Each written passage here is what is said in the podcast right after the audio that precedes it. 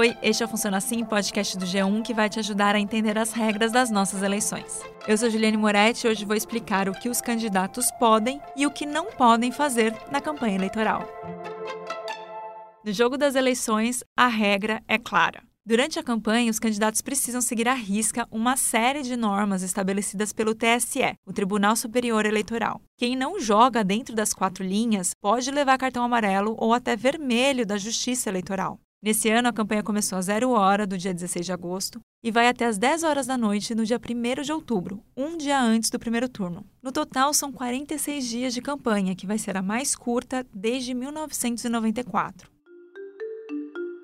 Nesse período, os candidatos podem entrar em campo para pedir votos aos eleitores. Nas ruas, isso pode acontecer em comícios, carreatas e caminhadas, com o uso de alto-falantes e carros de som e com a distribuição de santinhos e adesivos e outros materiais de campanha. Na internet, a campanha pode acontecer nos perfis dos candidatos e de partidos nas redes sociais, além de sites, blogs e canais. Todos esses endereços precisam ser comunicados à Justiça Eleitoral. Não dá para usar perfil falso para isso, nem sites de pessoas jurídicas e órgãos públicos. Os candidatos ou partidos podem impulsionar o conteúdo na internet junto às redes sociais para que um post fique mais visível ou alcance eleitores específicos. E também podem usar aplicativos como WhatsApp e Telegram para fazer campanha. Nesse caso, os contatos que vão receber as mensagens precisam estar cadastrados, inscritos por conta própria em grupos ou listas de transmissão, por exemplo.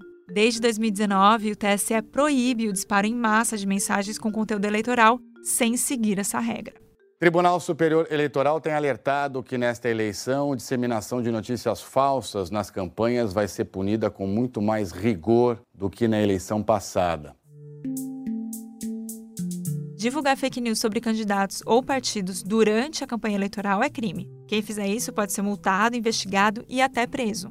Além disso, a Justiça Eleitoral pode derrubar posts que tenham conteúdo falso, como já aconteceu na campanha desse ano, no dia 18 de agosto.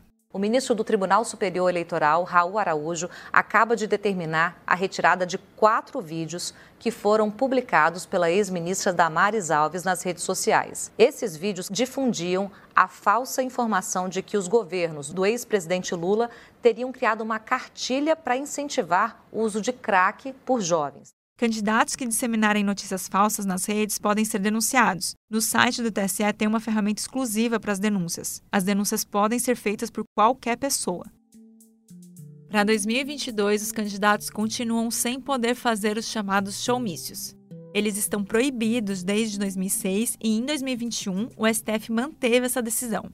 O Supremo Tribunal Federal decidiu que aqueles comícios com participação de artistas, para conseguir votos, vão continuar proibidos, os chamados showmícios. Né? Por outro lado, os ministros liberaram artistas para participar de outros eventos para arrecadar dinheiro para as campanhas.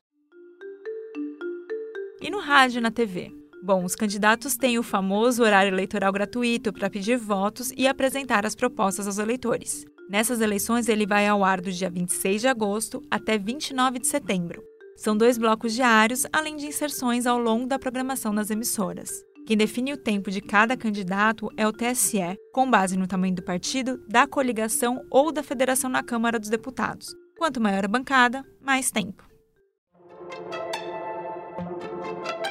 O Funciona Assim está disponível no G1, no Globoplay ou na sua plataforma de áudio preferida. Se você gostou desse conteúdo, vale a pena seguir na Amazon ou no Spotify, assinar no Apple Podcasts, se inscrever no Google Podcasts ou no Cashbox e favoritar na Deezer. Fazendo isso, você sempre é avisado quando um novo episódio é publicado. Até mais!